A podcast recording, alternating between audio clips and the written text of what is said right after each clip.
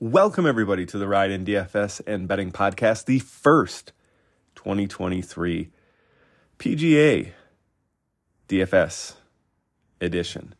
So, we had a heartbreaker this week, right? Hayden Buckley uh, did not come through for us. He was one of only three outrights that I had on my card this week. I was very, very confident in the guys that I picked. Corey Conners played well. Obviously, Hayden Buckley won was winning this tournament until the very last hole. Uh, Tom Kim didn't make the the cut, which was weird. The other bet that I placed was a Stephan Jaeger top 40 that easily cashed. I believe he came 15th or something like that. Um, the model wins again. Uh, I posted I posted my card in my model like on Monday or Tuesday. Siwoo Kim was inside the top 10. Again this year, I, you know, just confident in the model process. Obviously, it's not going to work. Like last year at this tournament, Hudson Swafford was like 60th in the model. He ended up winning. It's going to happen some weeks, but I feel like I have a good finger on the pulse of creating a model and having um, an idea of who is going to be contending. So let's talk about the American Express course. Uh, oh, before I get into that, hedging. So someone DM'd me and asked if I hedged on Siwoo, why I think they they might they must have tailed the pick and they said the question was like are we hedging here on Siwoo? And my answer is no. I am not going to hedge 99 times out of 100. And the reason for that is because I just like to ride with the guys that I'm I'm betting, okay? And it becomes a slippery slope because for as many times as you hedge and you actually are correct, you could hedge and be wrong and you could be giving money back. so you either have to always hedge or never hedge, right? If you pick your spots and you're picking the wrong spots, you could severely eat into your ROI. And the other thing yesterday was like six or seven guys were within two strokes of the lead at any given moment. So it's really hard to hedge when somebody can come up from the pack and and steal the tournament, and then you're really screwed. Um, maybe if I have, maybe if it's a two horse race, like two guys are five, six, seven strokes ahead of the pack, battling it out, and I don't feel confident I have the correct side of it, um, then maybe I'll think about it. But other than that, no, I just ride with who got me there. All right, the American Express. So what you're going to hear this week is a lot of people say that long shots have won, but this field hasn't been this strong in a long time. So I don't know if long shots, quote unquote, like you know, there's been like some wild, like six Adam Long, six hundred to one bombs that have won at this tournament. Um, but I, you know, there's just a, a, stronger field up top. I don't see that happening. I would stay inside 120 to 1, most likely, is what I'm going to do. Because um, some courses are known, like some tournaments are known for bombs, and you'll see uh, like a abnormal amount of like 150 plus uh, have hit there, you know, in the history of the PGA. But with the stronger field, um, I've already bet two ninety to 1 shots. We'll talk about them in a second. But PGA, uh, the PGA West Stadium course, the Nicklaus course, and La Quinta are the three. It's a three course rotation. The Stadium course is the only one that has shot link data, so that's the only one that we could really model. But they are all fairly similar. Um, all are right around 7,000 yards. 7 7100 all are par 72s um, they're short they're easy so what we're going to see basically the the gist of this course is you want to some guys are going to play it different some guys are going to are going to hit their driver um, the, the fairways are wide enough it's not a difficult course You know, it's not super tight. There is a lot of hazardish areas, and there's a lot of trouble lurking off the fairway, but the fairways are big. So it's not something that I'm really too concerned about. Uh, some guys can hit to their numbers, right? There, this course is short enough that you don't have to pound your driver 330, you know, on a 450 yard par four to to hit your your 52. If you're nine, if you feel more comfortable with your nine iron, you can hit your three wood, and then hit your nine iron in. Um, it's just that type of course. So let's take a look at the modeling. Um, some of the things I looked at was wedge play because there are going to be a ton of wedge shots. Believe it or not, though, on the stadium course, 150 to 175 was the the the plurality of of shots. We looked at that, and there also is going to be, given that it's a uh, par 72, there are four, four par fives, and 200 plus is going to be important here with your irons because some of the par, all of the par fives are reachable in two. So guys that can, you know, hit their five iron well, that have really good proximity from 200 plus with their five iron or six iron, depending on the player, they're going to have eagle looks. So I think that is pretty important. Um, so let's fire up this model here and we'll talk about exactly what I put in. One of the things this year, and this isn't something that is, um, this isn't something that is, you know, an added bonus or anything to the podcast, but I am, I got a ton of stuff going on.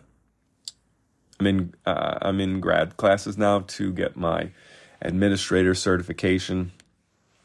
I obviously still uh, have a day job. I, you know, I'm a teacher, and I have two kids. So this is like things are.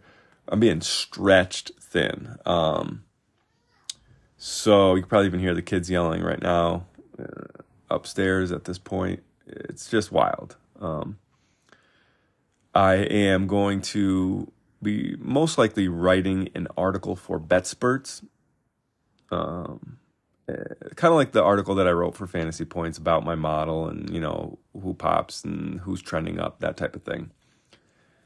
So that all that long-winded to say, this podcast is going to sound a little different to you guys. Um, so normally, what I would do is go back after having recorded, enhance it, clip things. Um, you know, if I jack something up, I would snip it out and re-record it it's going to be raw, dude. Like you're probably going to hear some stuff that you never thought you'd hear on a podcast. Like my if my like basically what I'm saying is like if my 2-year-old runs in the room and calls me an idiot and then runs out of the room, that's staying in the podcast because I just don't have time to sit down and edit it, edit it for 20 30 minutes anymore. So it's just going to be uncut. Um and you know, a lot of the content these days is uncut. Anything that's on YouTube is most likely just reposted and not edited. Um, anything that's live, like Brian Kirshner's Tap In Birdie, big fan of that. You know, that's raw, that's live. He's not editing that stuff. So I guess it's not too out of the ordinary. I still am. A, I don't feel bad. I don't feel sick. I'm not stuffed up but I still I could tell my voice is like sounds raspy or deep or something. Um, so bear with me here. Obviously, we're looking at ball striking. Um, I have some good drives gained in there. I have strokes gained off the tee. Uh, approach, the approach distances that we talked about. Wedge play is in there. Par five scoring obviously is important here. Opportunities gained just recent form in general. Um, we're going to look at who scores on easy courses as well in a second here, right? So this is typically a very easy course. And We want to know who makes birdie or better, who has who gains opportunities on easy courses. And the reason I would sort by easy courses is because you know, you don't want to conflate a player who is maybe gains you know, birdies are better gained or opportunities gained on the field at difficult courses because you know, this is going to be extremely easy relative to par. And sometimes those things don't cross over, right? Guys that can make birdies are better. And uh, like, for instance, Collin Morikawa. He's a guy who, on a very difficult course, will probably gain birdies on the field because no one's making them. And he can, right? He's not making a ton, but he's gaining birdies on the field. Whereas at a at an absolute birdie fest, since he's not the best putter, though his showing at TOC indicated that he might be changing that, he may not be the best birdie or better or opportunities gained on an easy course because everybody's making birdies and you have to be a really good putter or you have to get some putting luck. So just those type of tweaks to the model are what I think sets us apart from everybody else who is doing some modeling. All right. Um, the two bets that I have right now are Joel Dahmen at 90 to 1 and JT Poston at 90 to 1. I liked Joel Dahmen coming in. He ranks ninth in the model. He's in good form. He had a really good swing season. Um, he's a very good and a very accurate driver, and he is eighth in opportunities gained in the field over the last year. So, really liked him coming in, slammed that number 90 to 1. I opened it up thinking he'd be about 75 and wanting wanting to bet him. So when it was 90, I pulled the trigger. JT Poston at 90, he's not someone that specifically popped for me. Like I didn't open up DraftKings Sportsbook looking for a JT Poston number. But 90 to 1 I thought was a little bit much, especially since on the competing sites he was like 50 and 60. So scoop that up. If you're listening to this, I would even take a cursory glance and see if it's still there. It is Monday. It is 2 o'clock. I bet him at like, I don't know, 10 a.m. All right. The best wedge players in the field. Rue Knox, of course, Tom Hoge, David Lipsky, Zach Johnson, Sam Ryder, Davis Thompson, Brendan Todd, Ben Griffin, uh, guys that we consider good wedge players, right? If we want to add in a, the 125 to 150 range, which is a wedge for a pitching wedge, probably for at least, you know, that's probably a pitching wedge range, but we're getting into the nine iron ish range here. Knox again. Rue Knox is one no matter how you slice it. So he's probably a pretty good DraftKings play. He's 150 to 1. I don't think he's winning this tournament. Maybe a a top 40 bet. One of the things I've fallen in love with is parlaying top 40 bets. Uh, did it last week with um, Jaeger and Buckley. That was a nice hit. I also added in Tom Kim in, a, in another one. I kind of laddered it for trying to get greedy for a little bit more, a little bit better odds, and that did not work out. Um, Brian Harman, Dufner Zalatoris, Brendan Steele, Tom Hoge again. Um, the only two guys that really pop throughout all wedge ranges are Hoge and and Rue Knox. So, but Cam Young, he he played well at this tournament last year before going backwards. Siwoo Kim, Tom Kim, they all pop in that 125 to 150 range. In the 150 to 175 range, which by all accounts, will be the most shots taken this week from that range, right? Probably a nine iron, probably an eight iron, um, potentially a seven iron for some guys. Tom Kim, Justin Lower, Justin Rose, Mark Hubbard, Ryan Armour, Jason Dufner, Will Zalatoris, Jason Day, and Aaron Baddeley. Good drives gained. Now, good drives is it resulted in a green in regulation. Right? So even if they're in the fringe, if they hit a ball on the green after their drive, this counts as a good drive. Whereas, like, if they were in the fairway and they took the wrong angle and they were blocked out still by a tree or, you know, a limb or took a bad angle, it and they don't hit the green, that does not count as a good drive. So basically, it is who knows where to place their drives, who does the best uh, job of doing so. Aaron Rai, interesting, because we like Aaron Rai here on this on the the ride in, but he has done zilch outside of of that. He is not in. I mean, he's in okay form, I guess. Siwoo Kim two, Justin Suh three, Ryan Armour, Joel Dahmen, Emiliano Grillo, Tony Finau, Scotty Scheffler, Adam Hadwin, Matthew NeSmith, David Lipsky. How about par five slash Eagles gained? Kyle Westmoreland. This man is 750 to 1. He, his overall rank in the model is 82. He's basically, I mean, I don't even know what that's pulling from. It's probably one or two tournaments in the swing season that he had some nice par five days. Alex Smalley. I kind of liked Alex Smalley. Listen, I'm telling you, this podcast is gonna be uncut. I'm not editing out that that cough. Sorry.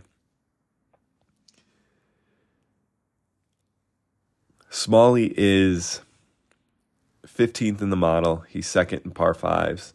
I like him. I liked him last week. Cam Davis, Sungjae Im, Xander Schauffele, Stephan Jaeger again though he doesn't stat out too well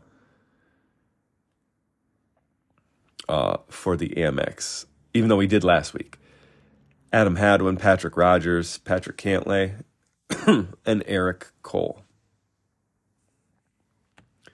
200 plus. Who are the guys that are striping their five irons close? Xander, Austin Eckroat, Sungjae, Patton Kizzire, Patrick Cantlay, Tom Kim, Tom Hoge. This might be a Hoge week for me. I think I'm going back to Tom to Tom Hoge here for sure. All right, let's look at the top 20 overall in this model. And I'm not going to do peaking and fading this week because there's only 2 weeks into the swing into the the actual season. Guys haven't been playing a lot of these guys are playing their first event this week. So we'll we'll get peaking and fading rolling. And what peaking and fading is you look at the long range, are they improving from 100 to 50 to 24 to 12 as the rounds get um as we get more recent what I normally do is is weight the stats a little bit more.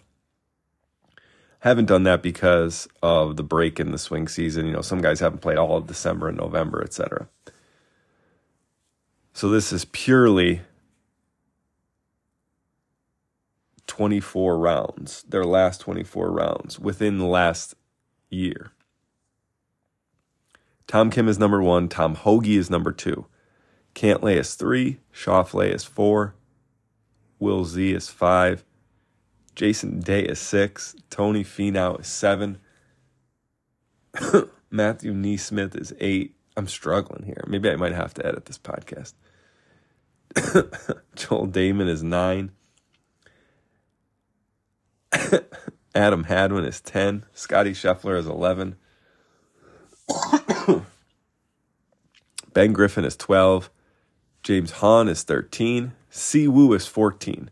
Alex Smalley is 15. Sungjae is 12. Ben Taylor is 17, Harman is 18, Cam Davis is 19, and Lipsky is 20. So, Hoge, Dahmen, Poston are probably my bets. Well, definitely Poston and Dahmen. I'm going to probably bet Hoge as soon as I log off of this cough cast. But that's pretty much it for the Amex. Um, I'll go a little bit deeper. It was this this tournament just does not enthrall me. Right? Like I guess that shouldn't be it. Let's talk about some DraftKings plays, some guys like that are deep down the odds boards and down the DraftKings boards that we like. Um, that could be some sleepers. So Davis Thompson is is cheap. I like him. He's a good driver of the ball, and he's good. He's pretty good with his wedges, and he also is inside the top fifteen for par five scoring. James Hahn rates out really well, believe it or not. He's he's pretty good from the um, from some of the wedge ranges. He's a good par five score, and he has been accurate recently. He actually rates out eighth in approach in this field over the last 24 rounds as well. Hubbard, the birdie maker. Anytime there's a birdie fest, you always have to look at Mark Hubbard just a little bit because he can make birdies in bunches. Justin Lower ranks 25th in this uh, model as well. He's a good putter. He's super from that 150 to 175 range. And he doesn't really have anything that sticks out as a super weakness. He's not great from the wedge ranges, um, but he is a really good putter. And this can turn into a putt fest, um, as Jon Rahm so eloquently put I think it was last year or two years ago during COVID. Called it a putting contest. So those are probably my favorite from the low range, as well as the top 20 guys, right? Like Matthew NeSmith will probably be cheap. Um, ben Griffin will probably be cheap. Alex Smalley should be somewhat cheap. Ben Taylor. All those guys should be should be pretty cheap. oh my god.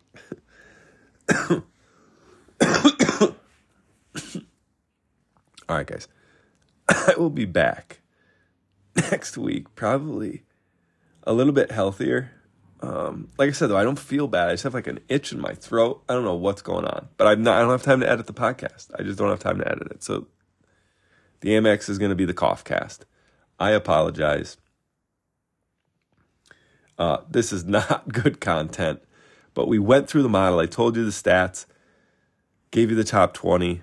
You'll see my full card probably tonight or early Tuesday.